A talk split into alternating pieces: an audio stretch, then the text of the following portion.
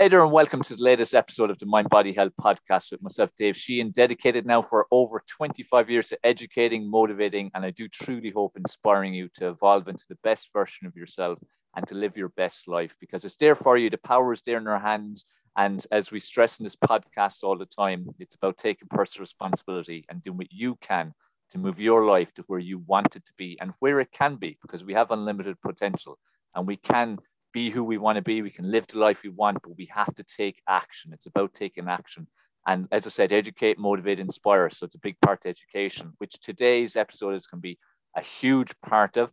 Um, I'm delighted to have Dr. Nitu on from the UK, a highly regarded and respected obstetrician and gynecologist, specialist in PCOS and periods and menopause, and author of Living PCOS Free this is going to be a different kind of topic to what maybe we've done before, but it's one that's super, super important.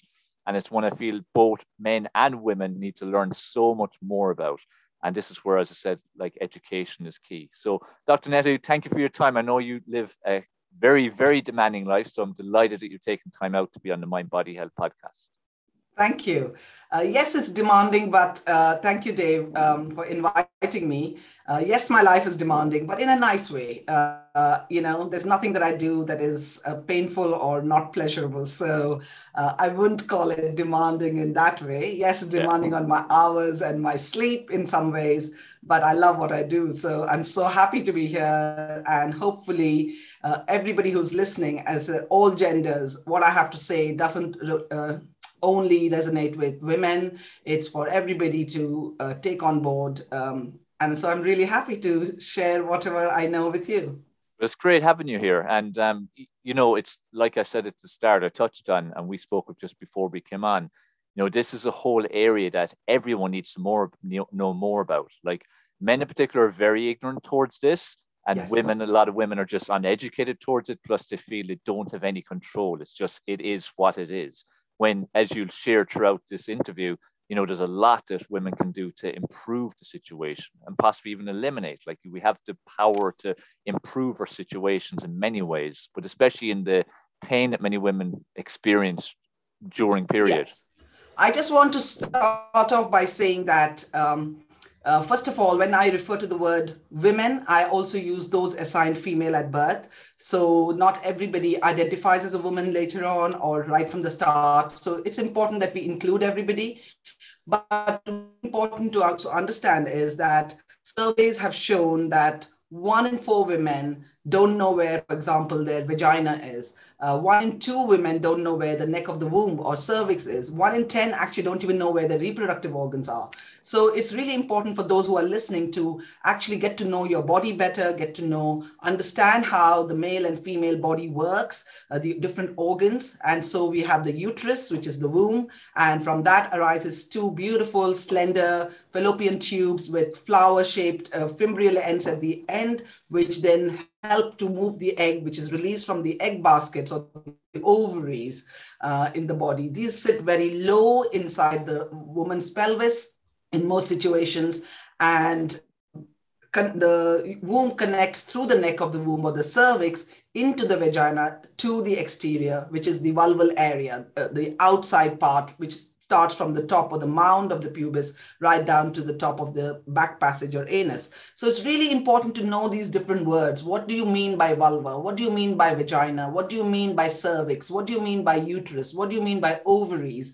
Or the fallopian tubes. Why? Because when you get to know your body better, what happens is you can then know when things are not right and actually explain it Mm, better, articulated better to your health professional, to your doctor, so that you are not, because you only have 10, 15 minutes. And when you sit in the uh-huh. doctor's chair, like I'm sitting in this podcast chair, you tend to forget things. And so what is useful to do is to actually write down your, your symptoms, write down what medical or surgical history you've had uh, so far so that you have all the information that is there. When did your periods first ever start? When was your last period? What are your periods like? What allergies do you have? What drugs are you on? What do you want out of the consultation? These things are so important, whether you're a man or a woman, having this information because you get 10, 15 minutes with your doctor And if you don't have this information, you're sitting and thinking about, you know, where, how are your bowel movements or how many cigarettes you smoke or what, how much of alcohol do you drink? What happens is you lose precious time. And so you want that information out there and you want to understand how your body works. You don't have to be a scientist, you don't have to be a doctor, you don't have to be a health professional.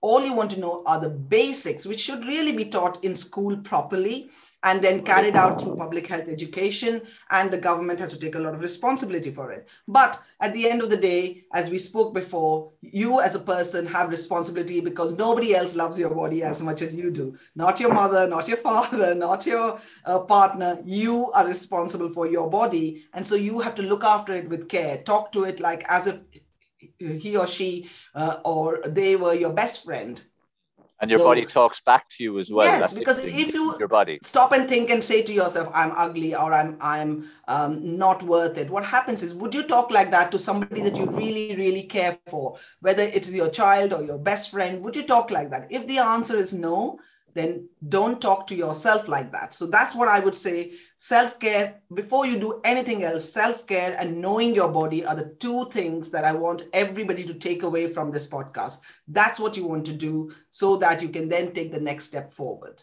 Yeah, such important uh, message, you know, because each person needs to realize that they are the most important person in their life. And Correct. Too often that doesn't happen. And especially again with mothers in particular, we're probably the most guilty of that, where everyone else is the more important person. Yes. But we individually are the most important people in our lives. And the other thing, like you were saying there, in terms of just the basic knowledge of your body and body parts and different and That's what we do in uh, in our book as well, uh, Dave. Mm-hmm. Living PCOS free. What uh, Rohini and I have done is we've got simple diagrams to try and explain to people, uh, you know, how their body looks and what is what to expect in their body. So just understanding that there are different parts of your body that you should be aware of.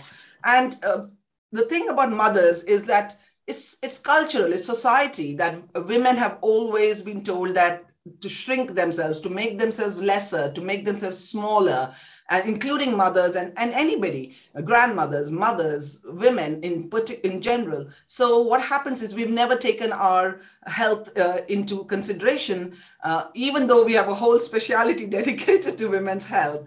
So I ask my patients, why don't you uh, talk about painful sex or urinary incontinence or uh, vulval uh, problems and things? They say, because doctor, we don't want to waste the doctor's time. We think our problem is not important enough. We thought that we will do it after, um, you know, I have really heavy periods. I have patients on my street who have ended up on my in my hospital needing a blood transfusion because they've been having such heavy periods and because they felt oh i'll just wait for my uh, son's gcse to finish for my yeah. daughter's uh, you, know, you know prom to be over whatever or you know my daughter's a levels to be done so when you do that you put yourself back and of course then ill health may, may jump in and take decisions for you that you don't want those decisions you know well before you actually prevented it yeah, like it'll always creep up, and you know your body speaks to you, and the body will only take so much, so it will totally. always stop you eventually. So this is where again people need to start, you know, learning and there's more, not a single, There's not a single health condition, not one that does not benefit from bringing in lifestyle changes. The six yeah. lifestyle pillars. Is there's not a single general health condition, whether it is you're trying to prevent heart disease, uh, you know, whether you're trying to reduce your risk of cancer, whether you're trying to reduce your risk of getting high blood pressure, whatever your genetics may have thrown at you, there is not a single general health condition, type 2 diabetes, you know, you name it, uh, mental health, all these things, including women's health. There's not a women's health condition that does, or reproductive health condition that does not benefit from actually working on these six lifestyle pillars. You may need medication at the same time. There's no medication shaming. I'm very clear that people need surgery in some situations. I'm a surgeon myself. I operate every week, several times. You may need medications for your blood pressure, for your diabetes, but that does not mean to, or you might need chemotherapy, uh, radiotherapy, but whatever you do, lifestyle should be part and parcel of that education that we give to the person and for you to take on board to see what changes can I bring in that can actually help me live the best life I can. Mm. And this is what I love so much about what you do is that you push so much the the power of lifestyle and lifestyle changes, and especially in an industry that you're in where it's total flip. Lifestyle is often rarely regarded or even asked about by doctors. That's because we're not taught, Dave. Exactly. We're not taught it. Not, we're not taught it in, in medical school. So the doctors tend to get the same information where the public get it from, from uh, tabloids and broadsheets and things like that, uh, from the social media. And so they don't know exactly. So they feel hesitant. And often these doctors are also teaching nutritionists and dietitians. So again, that information is not necessarily robust enough. So uh, what happens is, you know, I'm not a cardiologist. So if somebody has a cardiac condition, I'm not going to try and treat it. So that's what I tell doctors as well. Find people who are actually interested in lifestyle medicine, who are interested in the lifestyle approaches, educate yourself, but also don't feel bad to refer somebody to the right nutritionist, the right dietitian, the right doctor, uh, so that they can look at this aspect. If you don't feel confident in addressing that, there are plenty of people around who can actually do that now. Yeah, and I think that's a really important point that people need to kind of leave the ego at home and refer when they need to refer to someone who is in a better position to help the client totally. or the patient to do that because we all need to be in this together and help each other collectively. Yeah the person is the most important. So rather than having this tussle between the wellness world where they say you know don't take any medication it's all um, dangerous it's all poison don't take hormone replacement therapy don't take the uh, contraceptive pill don't take the um, you know um, diabetic medication while the doctors on the other hand say oh lifestyle not that important you know really just lead a healthy lifestyle and the person goes away completely confused so that's what I'm trying to do is to bring those two worlds. It's not one or the other. They both should walk side by side. That's the definition of lifestyle medicine. It's not alternative medicine. It's not functional medicine. It is medicine that is evidence-based therapeutic approaches to lifestyle that can actually help either on its own to prevent uh, conditions, chronic conditions, and many women's health conditions, and also treat it and in some situations put it into remission. We don't like to use the word reverse because obviously if you go back to sleeping badly or stressing more or mm. not exercising or not eating uh, you know the foods that actually nourish you uh, or being lonely then those conditions may all come back up again. So reversal is not a word I like using. I like to use the word remission so you can put it and you can be in control. That's why our book is called Living PCOS Free. That means the polycystic ovary syndrome, the condition that that affects is the most common endocrine condition that affects uh, women of the reproductive age group uh, is the most common hormonal condition that affects women we say that you know while you can't cure PCOS, there is so much you can do to control it. PCOS should polycystic ovary syndrome should not be in your should not be controlling you. You should be controlling it, and there are so many ways of doing that. Yeah, and uh, and Dr. Nitu, to clarify for people who maybe again a lot of people don't really understand the terms or what these things are, yes. or even have ever heard of the words. Correct. I, even for myself, like it's only in the last couple of years I've become more and more aware of a lot of these yes. things from people I know who have gone through immense pain pre-period and during period. So it's arose my curiosity. Yes. But like PCOS and, and how do you pronounce it again? Endometriosis. Endometriosis. And there's adenomyosis as well. Adenomyosis. That's yes. it. So these I can kind explain of all those terms very uh, simply for you. If yeah, you if you do that, so people can understand better yes. what they are as we discuss it. So we'll start with periods because it's really important to understand the menstrual cycle. Um, most um, young people who menstruate will start their periods by the age of 16. If after the age of 15, uh, either if you're listening or if you have a child who has not started their period, um, you must take her to the doctor, even if it's just for reassurance, because it's important. So most people start anywhere between the ages of 8 and, and 16. The average age is about 12 to 13.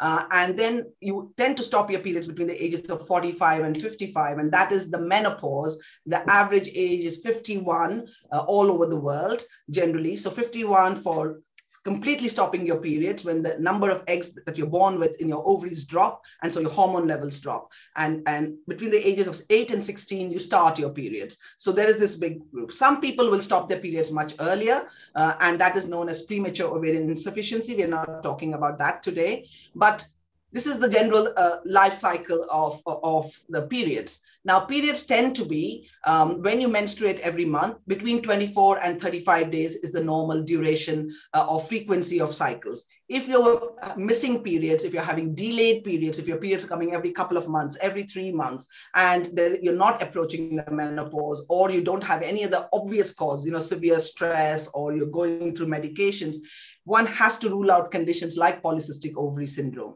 So polycystic ovary syndrome, so periods, so we got it 24 to 35 days, any bleeding more than seven days, any bleeding that involves large clots the size of a 50 pence coin or um, flooding or you're leaking through your sanitary um, uh, through your uh, period products. I don't like the word sanitary actually trying to get away from those words uh, from your uh, menstrual or period products. What happens is that means that you're having heavy periods. So periods that last more than seven days are associated with uh, unusual amount of pain that affects the quality of your life. Remember two weeks of a woman's life um, in a year is, is taken up with um, you know being unwell from periods and that's a lot of work days that are lost and if workplaces don't actually recognize that that can be a real issue True. plus you may be at work and actually can't focus because you're in that and you're also there's a stigma so you're hiding and going with your tampon or your pad uh, and things like that so that's a, that's a big thing dr Nitu that needs to change the whole taboo and shame yes. around this area Yes. So this is why it's important to get this, this information out there. Yes. And I encourage all the men listening go out, buy the period products uh, with your uh, daughter or your partner so that you know people actually understand it's okay if you are uh, that person who's actually talking about this freely and encourage those discussions at home as well and so um, periods should last uh, you know how light it is doesn't really matter but shouldn't be more than seven days. If it is more than seven days, if it's heavy, if it's clots, if it's very painful, if you're needing to take a lot of medications, if it's affecting the quality of your life, then that needs attention. The cycle length is between 24 and 35 days. And so if this is out of the ordinary, then that needs uh, attention. And because that could uh, signify um, symptoms of conditions like endometriosis. Endometriosis is where the lining of the womb every month gets shed like a period tissue which is very similar to that lining gets stuck outside on your ovaries, you know, those egg baskets I talked about to the back of the womb and can cause painful periods, pain on intercourse and on sex. Um, it can cause a chronic pelvic pain. It can cause nausea, vomiting. It can cause uh, fertility issues and infertility, a lot of scarring and ovarian cysts. So endometriosis is a chronic condition. And I'll never forget this patient of mine who came back and came and told me, Dr. Bajekal, I just wish people could see what pain I'm going through. Sometimes I feel my fate is worse than cancer or as bad as cancer because I look normal and nobody wants to empathize because they don't realize what a struggle it is with my chronic fatigue and my chronic pain. And I tell you this, I heard this 25 years ago, and that was one of the things that triggered me to start looking at patients more as people, as a whole person, rather than just a symptom to be uh, managed condition that endometriosis I would do surgical treatment for. Of course, they need that, but they also need everything else to be looked at. So focus on cause, like a yes. big focus on cause. Yeah. Correct. So endometriosis is a condition that's a painful condition usually. It has several grades. Not everybody has pain, but heavy periods, painful periods, chronic pain, chronic fatigue, infertility, scarring, bowel symptoms, uh, ovarian cysts, all these uh, which contain dark blood because you bleed into the ovary and it's known as chocolate cysts because they do look like dark chocolate. Uh, so that is endometriosis. Polycystic ovary syndrome is the most common endocrine or hormonal disorder to affect women of reproductive age. So between the ages of say eight or 10 uh, up to menopause with symptoms going into the menopause with womb cancer, increased risk and type 2 diabetes and heart uh, disease. But during uh, when you have the, how do you think that you may have polycystic ovary syndrome? And we discuss that everything in the book in Living PCOS Free with help of case studies, mythbusters, pointers, and talking less medical jargon. So when if somebody is listening and they say, "Oh, I do have acne that is beyond my teenage years. So cystic acne, painful acne that is on your chin, on your jaw, on your neck, on your back is a sign of excess amounts of androgen, which is one of the most common androgens we all have heard of, are testosterone.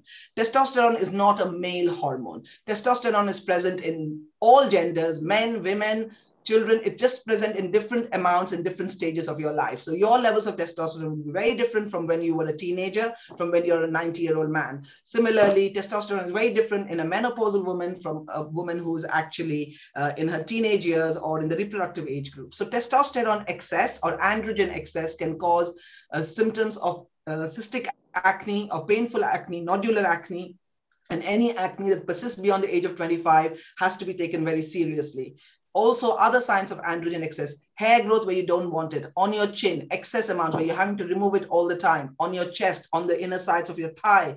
Again, a sign that you may be battling with androgen excess and female pattern hair loss, so uh, hair loss from the top of your head. So these are the three constellation of symptoms that one of these, if you have, you might be thinking, oh, do I also miss my periods? Are my periods coming every 40 days, 45 days, 60 days? A combination of those two pretty much will tell you that you are having this condition of polycystic ovary syndrome. Some women will have one or the other, but you need two out of the three criteria. So you also sometimes would benefit from having an ultrasound scan, not for teenagers. Teenagers have to have those clinical symptoms, but either the, with the help of the ultrasound, you might see this little um, ring-like rosary appearance of these empty immature egg follicles. There are no cysts. So the word polycystic is a misnomer. So it's basically immature egg follicles that are sitting just below the surface of the ovary and are not growing to maturity. So none of so the main reason why somebody is missing their periods in polycystic ovary syndrome is because they're not releasing an egg every month. So they have all these little follicles all racing to the surface to become the the, the queen, you know, but none of them are selected. So what happens is you basically have this condition where sometimes on the ultrasound your ovaries appear enlarged or have this rosary appearance or pearl necklace like appearance of these follicles.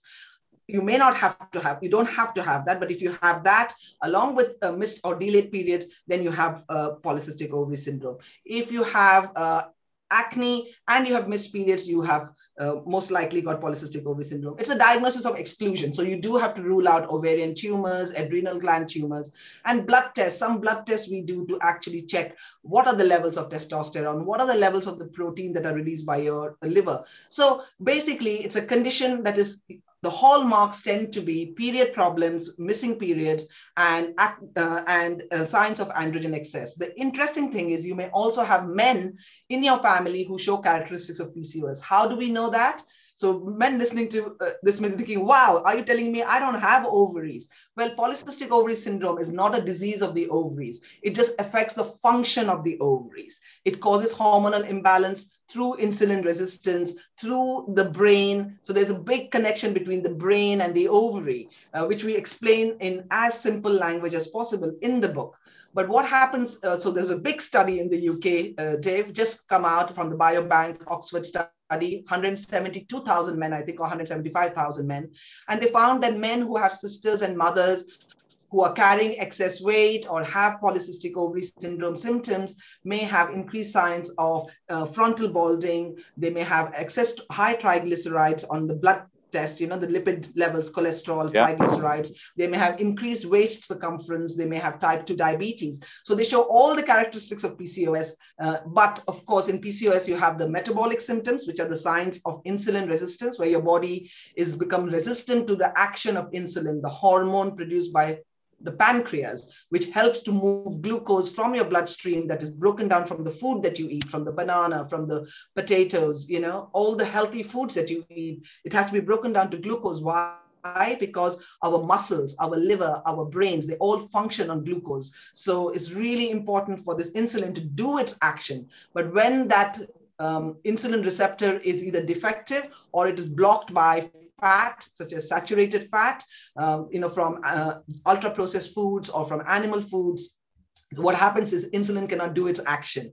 So mm-hmm. going on a low carb diet is not the answer because when you're still eating high protein uh, animal uh, foods, the and high fat, the saturated fat foods, the although your sugar levels won't rise because there is no glucose in that, you're making your insulin resistance worse. That's why we know losing a bit of weight actually helps with uh, insulin resistance, but also changing the way you eat. So um, so what we know is that um, polycystic ovary syndrome comes with metabolic symptoms of insulin resistance, resulting in excess weight, uh, also, you know, darkening of your skin called acanthosis nigricans, blood sugar issues, control, and things like that. It also comes with reproductive problems because it's the most common, the most common cause of infertility in women, the most common. And yeah. one in 10 women have polycystic ovary syndrome. But certain subgroups, those who are trying to conceive, those who carry excess weight, certain uh, uh, populations such as Asian and Hispanic groups, the, the risk may be as high as one in four. But the sad news about this, Dave, is that three quarters of women will never get a diagnosis, never get a diagnosis. Why? Because there are other symptoms of PCOS, such as anxiety, depression, OCD, uh, increased risk of taking one's own life, uh, as well as sleep issues, sleep disturbances, sleep apnea. So, what happens is if I have PCOS and I have irregular periods, I might go to see a gynecologist. If I'm having fertility issues, I might go to see a fertility specialist.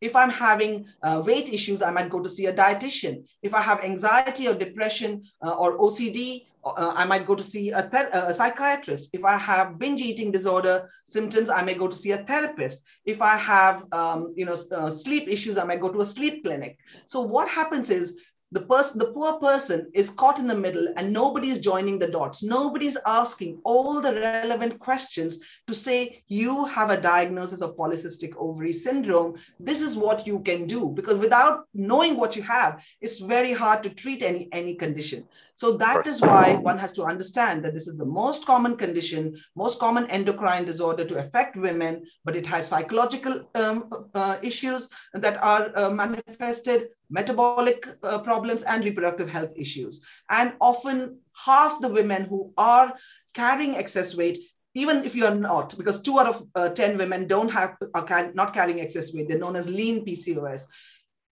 Type 2 diabetes is a real problem by the age of 40. And then there are pregnancy issues. So even if you jump the hurdle of getting pregnant, you then are faced with increased risk of miscarriage, increased risk of uh, pregnancy related diabetes you are uh, have increased risk of having uh, premature labors and high uh, blood pressure so there are so much it's so complex that the us spends 8 billion dollars last year on pregnancy related complications in those with pcos and diabetic related complications and still we don't talk about it. Still, it's not a public health issue. Still, endometriosis is not a public health issue. Adenomyosis is the cousin of endometriosis, tends to affect, not always, but tends to be seen more often as women get older. So in their 40s, where you suddenly notice that over time your periods have got heavier, have got more painful when they actually shouldn't be that painful. So in that situation, you should, especially if you've had cesarean sections, because that can increase your risk of adenomyosis. It's a cousin of endometriosis. If somebody in the family has got endometriosis, that increases your risk. If somebody has a, a history, family history, uh, or a personal history of endometriosis, that increases your risk. If you yourself have got, um, if you know that somebody in the family has got adenomyosis and had to have a hysterectomy because of that, that increases your risk. What, how you eat and uh, your um, overall health also dictates as to whether you have these conditions. So what's the distinction in those two, Dr. Nitu? What's, it, what's, the, what's the distinction between those two? You so endometriosis is yeah, endometriosis is outside adenomyosis. So it affects the outside. So it affects your ovaries, the back of your womb, the bowels. It is tissue that can be found in your lungs, in your nose. It's a very comp. We don't know exactly why it occurs. It's not just menstrual blood coming and sticking itself out, but we do know that uh, endometriosis is more modern. It's a more modern condition because uh, women used to have about 10 or 15 periods in their lifetime. So your great, great, great grandmother, because she was fortunate enough to survive, what would happen is she would have a baby at say 14 or 15 once she started her periods. She would then be um, breastfeeding or nursing um, for about two, three years. Then she would get pregnant again if she was lucky to be alive. So women would have 10, 15 children if they were lucky to be alive, but most women died in childbirth. And yeah. by the time they reached 35, 40, which was the average life expectancy, they would have had about a handful of periods, 10 periods. We women now would have between 350 to 500 periods in our lifetime. And that is to do with the fact that we are having uh, zero, one, two, three, four children at the most. And, and that does not mean to say that we should go and start getting pregnant uh, when we don't want to, because pregnancy is a very dangerous business. So, but we have to understand that when you have all these numbers of periods, it increases our risk of various women's health conditions as well, especially anemia from heavy periods. One in five women are anemic uh, from having heavy periods. And it shocks me every week. I'll see at least one person who's been investigated for everything except nobody's asked them about their periods. Okay, nobody. Yeah. They're having iron transfusions, blood transfusions, they're having colonoscopies, they're having everything. Nobody's asked them what are their periods like? The, the most common cause of anemia is heavy periods. So ask yourself that question. Make your doctor think about that question because such good treatment is available for treatment of heavy periods. You don't, and your doctor doesn't have to decide for you whether you're any uh, heavy periods or not. What you have to is if you think you have heavy periods, though that is considered heavy periods. That's important. That definition is very clear. So if you think you have heavy periods, your doctor can run some very simple tests of, you know, checking your iron levels, checking your iron stores, and giving you the right advice. So much of information. I discuss a lot of this on my website, which has got about 40 different uh, free fact sheets, maybe even 50, to try and educate people as to what is acceptable and what is not. Because if you don't know what is okay, like if you don't know what your body is meant to do, how are you going to tell people or how are you going to know when things are not right? Isn't you it know something is not right, but you don't know what it is. But isn't it so crazy in the modern world when so much information that, as you said, periods aren't even regarded or questioned about at all, or to a minimum degree? It's, so, it's such an important indicator of a female's body, what's going on inside the body, because it's such absolutely. a big part. Yeah. And periods should be, I have a whole um, section where I talk about periods being the fifth vital sign. Uh, Dave, I don't know if you know what vital signs are, but vital signs are say when you go into the hospital, the nurse or the doctor will check your temperature, your pulse, your respiratory rate, your, you know, your um, uh, rest, uh, what do you call it? Um, blood pressure. pressure. And those are the four vital signs to see whether you're alive and breathing and things yeah. like that. Doesn't tell you everything, but it's, they are the very important signs to say whether you're alive. But periods are the fifth vital sign. This is very clear from the Royal College, um, from the American College of Pediatrics and Obs. Why? Because when you miss out on asking, it's not just about whether you're pregnant or not, because that is now we have tried to bring that information out throughout that any woman who walks through the door should have in the reproductive age group should have a, a, pregnancy test because sometimes they may be still having periods and are actually pregnant and you know you can't operate on them. They may have an ectopic pregnancy and things like that. But what one has to understand is you may have a broken leg and you are actually in the accident and emergency department. And if somebody doesn't ask you about your periods they may not realize that you have osteoporosis uh, from an eating disorder, for example, or you may have a, a, chronic health condition, whatever it is. So there are so many reasons why period is a great indicator. If you're not on hormonal medication, periods on their own are a great indicator to tell you what your overall health is. Okay. Your, your body talking to you again. Yes. That's your body it's talking. absolutely fine if you're on hormonal medication. You don't need to have a period, but that doesn't mean to say you shouldn't be aware of what your cycle lengths were before, what your periods were like before and afterwards. It's really important to know that. But absolutely, if you're on hormonal contraception, whether it's the coil, the hormone containing coil, or the pill, the progesterone only pill, the combined pill, you don't need to have a period. You can be going month by month and have no periods, and that's not going to do you any harm because your body is giving you the right amount of hormones. But if you have an eating disorder, for example, what can happen is your estrogen levels drop and your bones can get very thinned out and things like that. A functional hypothalamic amenorrhea. There are so many conditions which we don't want to go into great details, but I hope your listeners have understood why periods are so important. What is a normal period? What is the length of a normal period, what is meant by endometriosis, adenomyosis, which is deep internal endometriosis. Endometriosis is outside endometriosis. Adenomyosis is deep internal endometriosis. What is polycystic ovary syndrome? But you know, it's a lot of information to take mm. on. So what I would say to people is go onto my website, read about the conditions that interest you, even if you're a man, because really this is I've had now so many men, Dave, reading the book, uh, partners who are saying, "Oh my God!" And my husband, throughout the book, he kept when I was he used to read the chapters, he would say, "Oh my God, I did not know this. Why was I not taught this in medical school?" Totally, yeah. No, I think it's really important, like for both sexes, because the thing is, it's like even for me, as I said, my awareness of all of this has increased, my fascination the last few years, and it's you know being with partners who have actually suffered so so much from whether it be yeah. like that, you know, they even have a coil or some form of contraception, but they're still going through immense pain or pre-period and just bedridden and genuine immense pain for a week and want to know, okay, like if you have to get two people, one might know a lot, the other could know a bit more, and then you help each other. This is why correct, correct. Talking, partners. communication. Both, exactly, both par- partners become more and more educated in all these kind of areas. And, and, and I think it also helps men to become more aware of their bodies because men think that breast cancer, uh, which of course is much more common in women, and one in seven women in the UK, uh, I don't know exact uh, in Ireland, but one in seven women in the UK, one in eight in the US will get a diagnosis, sadly. But men get breast cancer too. And men have a high risk of prostate cancer. Uh, and while a lot of prostate cancer may not be very serious, you know, it is cancer at the end of the day. And if you're a young person, uh, getting a diagnosis like that is not fun because you, you may need surgery and you can be left with impotence, incontinence, and things like that. And breast cancer risks and prostate cancer risks, uh, like ovarian cancer and womb cancer and colon cancer, are all very closely linked to the six lifestyle pillars. Uh, so, um, especially things like smoking, alcohol, uh, and we know that you know consuming dairy, for example, increases risk of aggressive prostate cancer by quite a significant uh, um, uh, percentage while eating soya which men a lot of men are scared of actually reduces your risk of uh, prostate cancer. Lovely lot of studies from the american journal of nutrition showing that prostate cancer bowel cancer liver cancer ovarian cancer womb cancer breast cancer all reduced when you regularly intake soya for women and that's for a- men uh, for men prostate cancer as well. Yeah like i think this is something that's really important. Like there's so much myths and misinformation out there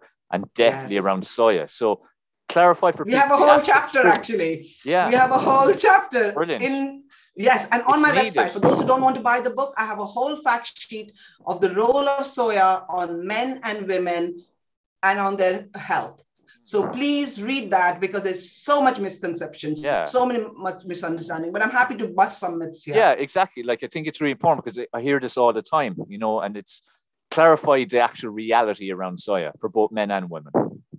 Yes. So soya is basically what is soy? Soya is a bean. Okay, just like your chickpea, just like your kidney bean, it's a bean. It comes under the group of legume, glycine max, max. Okay, it was first picked up in the, uh, grown in China, we think between 3,000 to 5,000 years ago. It is what I call a magic bean because it is so rich in protein and fiber. It has uh, got all the essential amino acids in the right proportion, like egg white, but without any of the nasties. Okay, so it's got fiber, it's got the right amounts of protein, it's got minerals, it's got micronutrients, vitamins, it's got all that. What it also has in addition, like chickpeas and kidney beans and all the other beans that you have, it has got something called isoflavones or phytoestrogens or plant estrogens. Plant estrogens are very weak estrogens that are very much so these are very magic. Why are they so magic? Because they work on bones to increase bone strength. They work on the breast when you have low levels of estrogen to promote breast growth in puberty. But when you have high levels of estrogen coming in from excess body fat or from uh, you know dairy and um, red meat and things like that, what it does is it competes for the, the same um, receptors because it works only on the beta receptors. So it basically can either block the effect of estrogen or it can promote the effect of estrogen. That's what makes it so clever. Like chickpeas, like berries, like flaxseed powder, lignans also have the similar action. But soya is queen. You know, soya is the jack and the beanstalk, the magic beans. You know, what it does, it really helps to reduce breast cancer bowel cancer because it's anti-angiogenetic, which basically means that it kills the cancer cells by working on the way the blood vessels work. It also helps to lower lipid profiles and cholesterol levels. Fermented tofu, uh, fermented uh, soy is really very good. So you want to have tempeh, tofu. So you want to have between two to four portions of soy. Uh, how much? And that depends on your activity. If you're is a runner, per week or, or per day? Per day per day. So you would have a cup of soy milk uh, and a handful of edamame beans. You would have, uh, say, a, a, a, um, a, handful of edamame beans and a handful of tofu or a tempeh burger. Uh, so between two to four portions. I eat about four portions of soy every day uh, because if you're menopausal, if you have high levels of, physical activity, you want to increase the levels of soy because you have you're eating more calories and things like that. If you're somebody who's otherwise just leading an ordinary life then two portions as an adult. For a child we would say about a, a portion. What is a portion? It's a handful. So a handful of edamame beans for a child is much smaller than your handful or my handful. So a handful is about 80 grams for an adult. So you would have a few pieces of tofu in your stir fry you would have a tempeh burger you would have a cup of soy milk or, uh, and a cup of soy yogurt or some edamame beans or mature soy beans. So you want to just have this. Why don't you want to eat 20, 30 portions?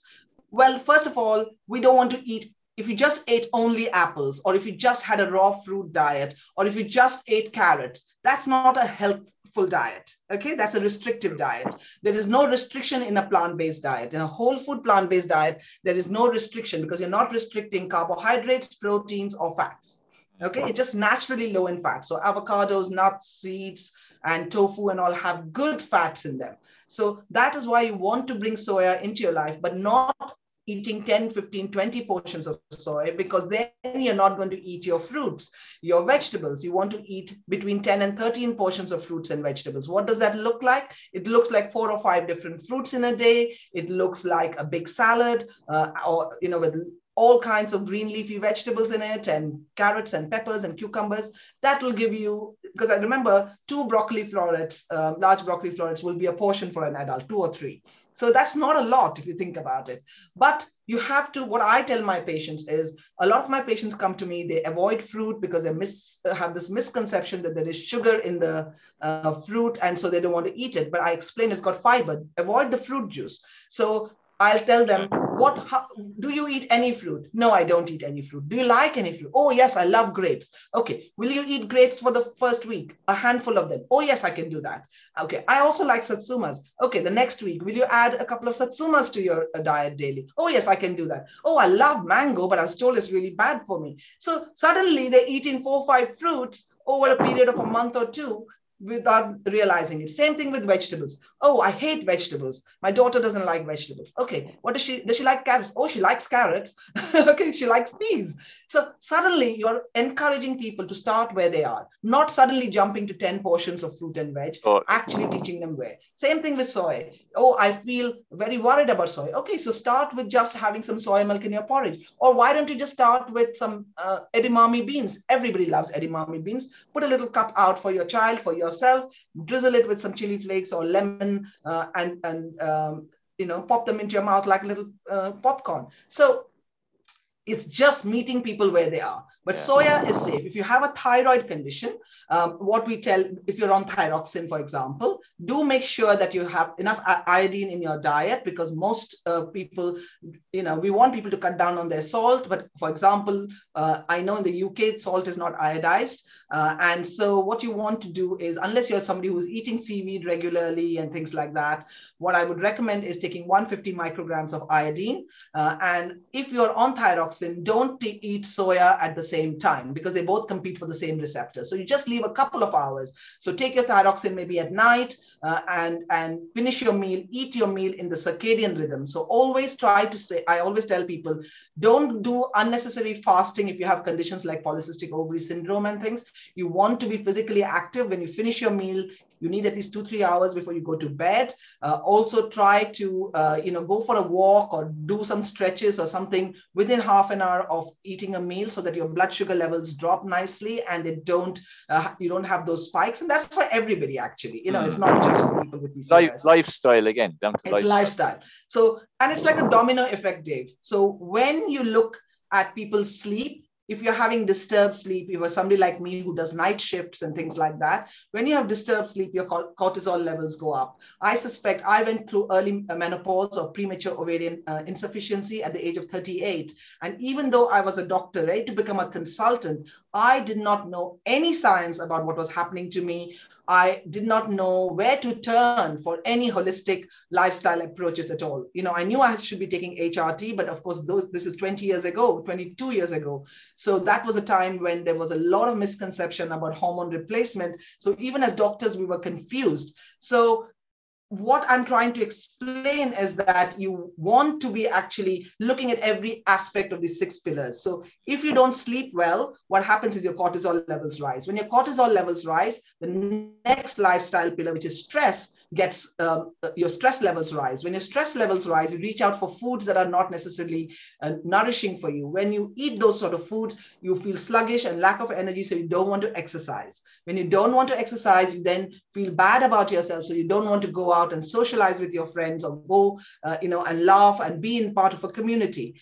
Then you might reach for the cigarette and the alcohol. Can you see it's like a domino effect? Exactly. So it's the same thing. When you reach and have a big, vibrant salad, you say, Ooh, I've eaten really well. I'm going to go for a walk. When you go for a walk, I'll take a friend with me. So then you laugh. And so, community. When you're in nature, then you're doing forest bathing. It's lovely. You're seeing trees and flowers, and it's all lovely. When you then go for a walk, what happens is your stress levels come down. You do some deep breathing. You then go to bed happier and you know sleeping better. So you then say oh you know what? I'm going to skip that glass of alcohol because alcohol is a class 1 carcinogen it's implicated in seven cancers including breast cancer. Even drinking a single glass of wine especially in the menopause will increase our breast cancer risk by 12% and for every 3 units that you drink it increases it further. So there are and that's no really important dr. Nitu, in terms of just how big an impact even a small amount has because society small, there's no there Yes, is no minimal amount of alcohol Yeah. that is safe. But society makes out women. like it is. Like society Yes. say, oh, sure, look, it's only a drink. But Yes. every little thing like that has a negative Yes. impact. But what I would say to people is that be very mindful. If you are somebody who wants to have a, a- a alcoholic drink, then think and do it very intentionally. Do it because you're doing a celebrity toast or you're sitting with company and you're having a drink. Don't binge drink. If you're going to drink, try to mix it with sparkling water, alternate it with non alcoholic wines, because it's when you're in company, you will get that same high. You don't need to have a high with alcohol and you don't need to be woken up or relaxed with alcohol and you don't need to be uh, you know woken up with lots of caffeine you need to work out for yourself how much caffeine you can drink. And remember in pregnancy there is no safe limit of caffeine at all. It increases the risk of stillbirths and things. So it's really important to work out for yourself. Are you somebody who metabolizes caffeine very quickly? Are you somebody who actually has a low for days on end after alcohol? People don't realize how much their sleep is disturbed hmm. you know? So it's really useful. Go for a run Uh, things like that which might actually bring you the same endorphins that you know hug hug somebody because you'll get oxytocin release. So I, I just want people to realize it's not that you have to completely give up everything.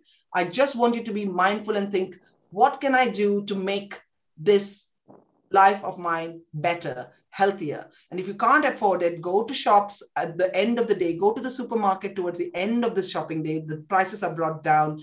Go to the local shops, go to the farmers market. You will get things for much cheaper because I am very aware that not everybody can sit there and eat blueberries and flaxseed powder and and but you can actually get these at because fresh produce, especially the prices come down. Buy, buy beans that are dried rather than in cans so that you can again buy in bulk.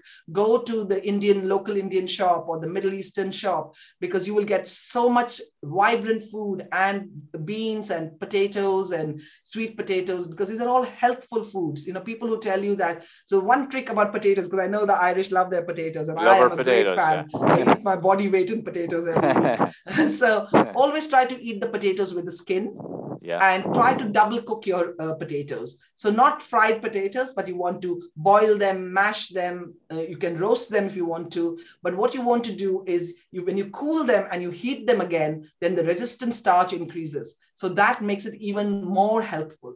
So you know you can alternate it between sweet potatoes with skin and, and potatoes with skin you want to have things like nuts and seeds lots of herbs on your uh, and start every meal with a salad when you focus on whole food plant-based foods then if you occasionally treat yourself to a vegan pizza or to a piece of chocolate cake you know um, or a piece of chicken or whatever that if you if you're that if you're not somebody who's 100% plant-based then keep those as treats rather than eating them because you think they're good for you. Because what is good for you over and over again the science has shown is eating whole plant foods legumes beans lentils soya whole grains, you know, red rice, brown rice, wild rice, millet, amaranth, you know, uh, porridge food. oats, porridge oats, quinoa, fruits, vegetables. You know, the global burden of disease uh, study, which looked at 195 countries, I think, basically showed that, uh, you know, the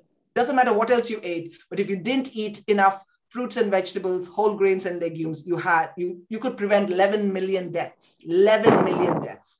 Yeah. So I hope I've given your audience enough information to go away, whether they were, uh, you know, whatever the gender. So yeah. I hope it's been helpful. Because what's what's really important in your message is it's about taking small steps in the right direction. It's not about Absolutely. taking giant leaps or completely transforming your lifestyle because as diets have proven for decades, they don't work. You know, they you have to work. make small steps in the right direction and everyone And you will it. fail. You will fail. Yeah.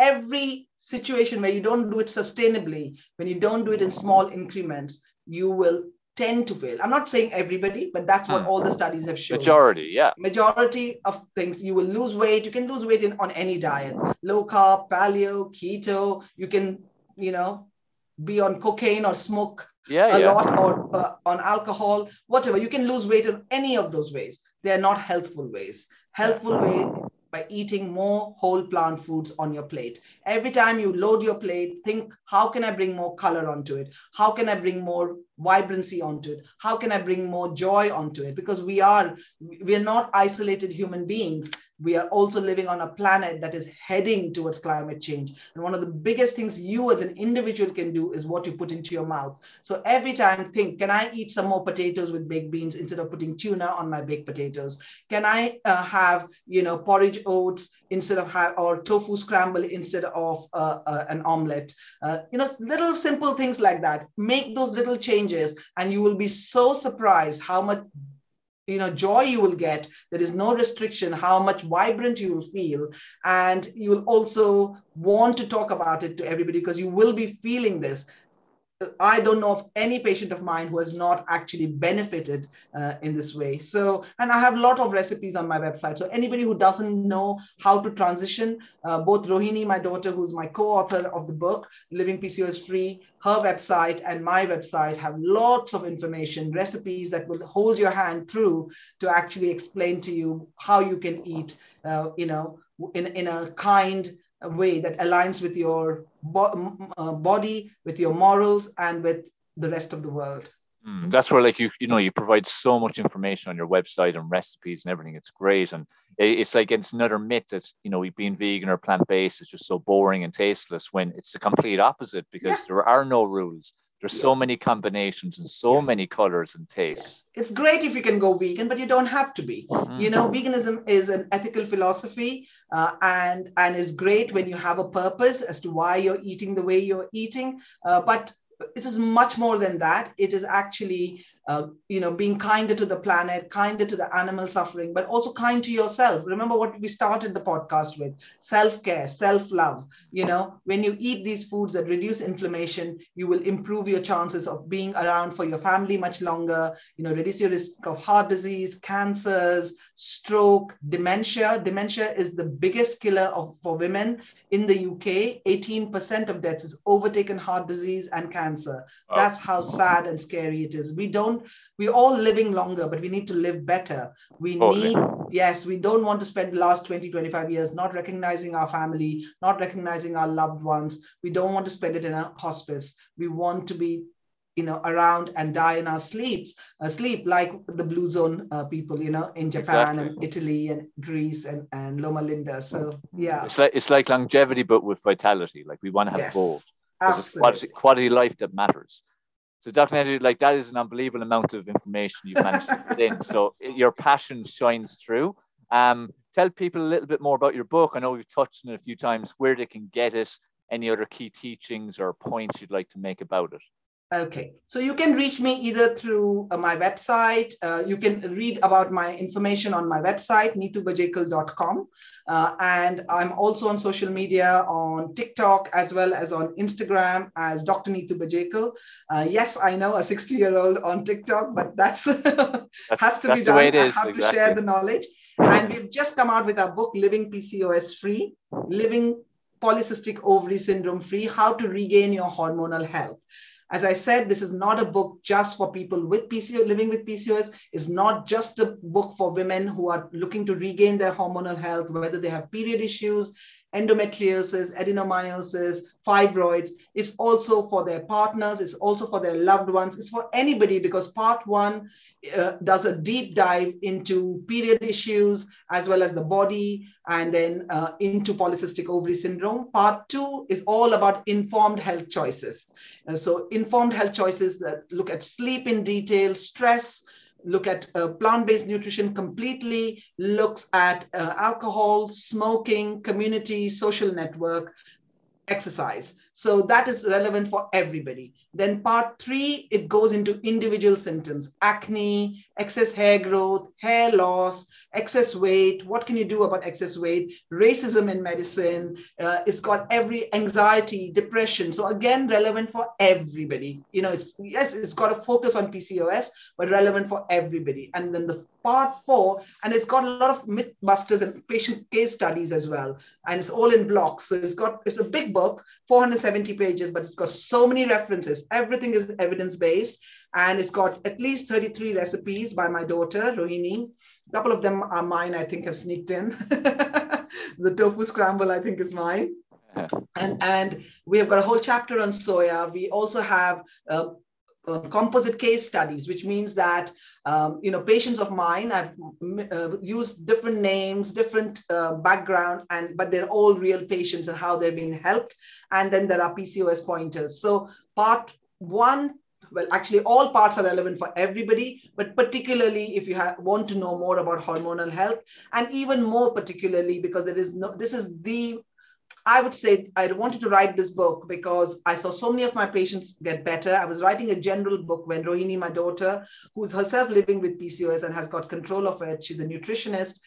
She said to me, Mom, why are you writing a general book? You're going to be writing three pages on menopause, three pages on endometriosis, another few pages on polycystic ovary syndrome. You have 35 years of experience. Why don't you use that information to uh, you know help people so that's why i'm now on my path of writing i think i don't know how many mm. books already my second book on menopause i've uh, already done the outline and as Fantastic. soon as i get a minute away from my garden and from summer i shall start writing but that's how polycystic ovary syndrome because it's a condition that is stigmatized it's a condition that people don't understand so i felt i needed to start with this so mm. that people actually are able to just go to a one-stop place and we kept it without any colorful uh, uh, pictures. We kept it without any colored pages. We kept it without hardback so that it's accessible to everybody. And we're going into libraries to leave them copies or get them to order so that if you can't afford it you can uh, read it even then. And the e-copy or the digital copy is actually um, much cheaper as well. Um, but you can get this on amazon book depository all over the world with free world free shipping and any of the regular shops, Waterstones, W. Smith. Not sure uh, Booktopia in Australia, but I'm not sure in Ireland who it is. But actually, my publisher lives in Ireland. yeah, to be in some of the stores for sure, and Amazon's always there anyway. So in Book yes. Depository. Yes. But uh, but look, it's it's an amazing book. It's amazing to have something so focused and badly needed. Like we said, the stigma, the kind of taboo around it, and the lack of education. Yes like we've we started at the very start you know it's all about lifestyle and most conditions and diseases are lifestyle related so Correct. if we can make positive change in our lifestyles then we can see improvement at the very absolutely least. it's not that is you are going to be 100% better mm-hmm. uh, but you will feel so much better than if you just did medication or uh, you know so that's important to know yeah again goes back to taking personal responsibility and totally to being empowered by the fact you do have control over a lot of what's going on in your life and your body. So, look, you're doing amazing work. Your passion shines through. And Thank you. Just keep doing what you're doing, and you look amazing. To think you're 60 is unbelievable. You look amazing for 60. In my head, I'm 30, so I don't care what the, the actual chronological age says. exactly, that's the way to be. Like I'm 44, I feel 21 in my head, so it's trying to keep that way. Absolutely. My mother-in-law was 94, and she would let other women who are like 60s go ahead and she said they need to go they need to take the wheelchair because you know they, i said no you're actually the oldest person here on the flight it's all about attitude again attitude and mindset it makes such a difference totally. you know and obviously totally. there's a connection to ourselves then as well But uh, you're doing amazing work, great passion. Thank you, Dave. pleasure Thank you to have you on. me. Pleasure to have you on. I'm sure you've added so much value and knowledge to people now who hopefully will share that out there again. So, guys, make sure you share this podcast out there. Make sure you check out Dr. Nitu's information. Order Living PCOS free, whether it's for yourself or for somebody else. Everyone needs to read this and they will get something from it. Check out the website for so much details. I'll include links to everything on the show notes, so just check them there. And as as as I said, share this episode out there far and wide, and uh, keep taking positive action in your life. That's what we all can do every day. We have that power. Dr. Nitu, Thank thank, you. you. so much. Have a wonderful day. Thank you, wonderful Dave, day. and keep in touch. of course. Take Thank care. you. Take care, everybody. Keep up. Bye now. Thank you forward. again. Bye, everybody. Have a lovely weekend. Talk to you in the next episode. Bye, guys. Bye.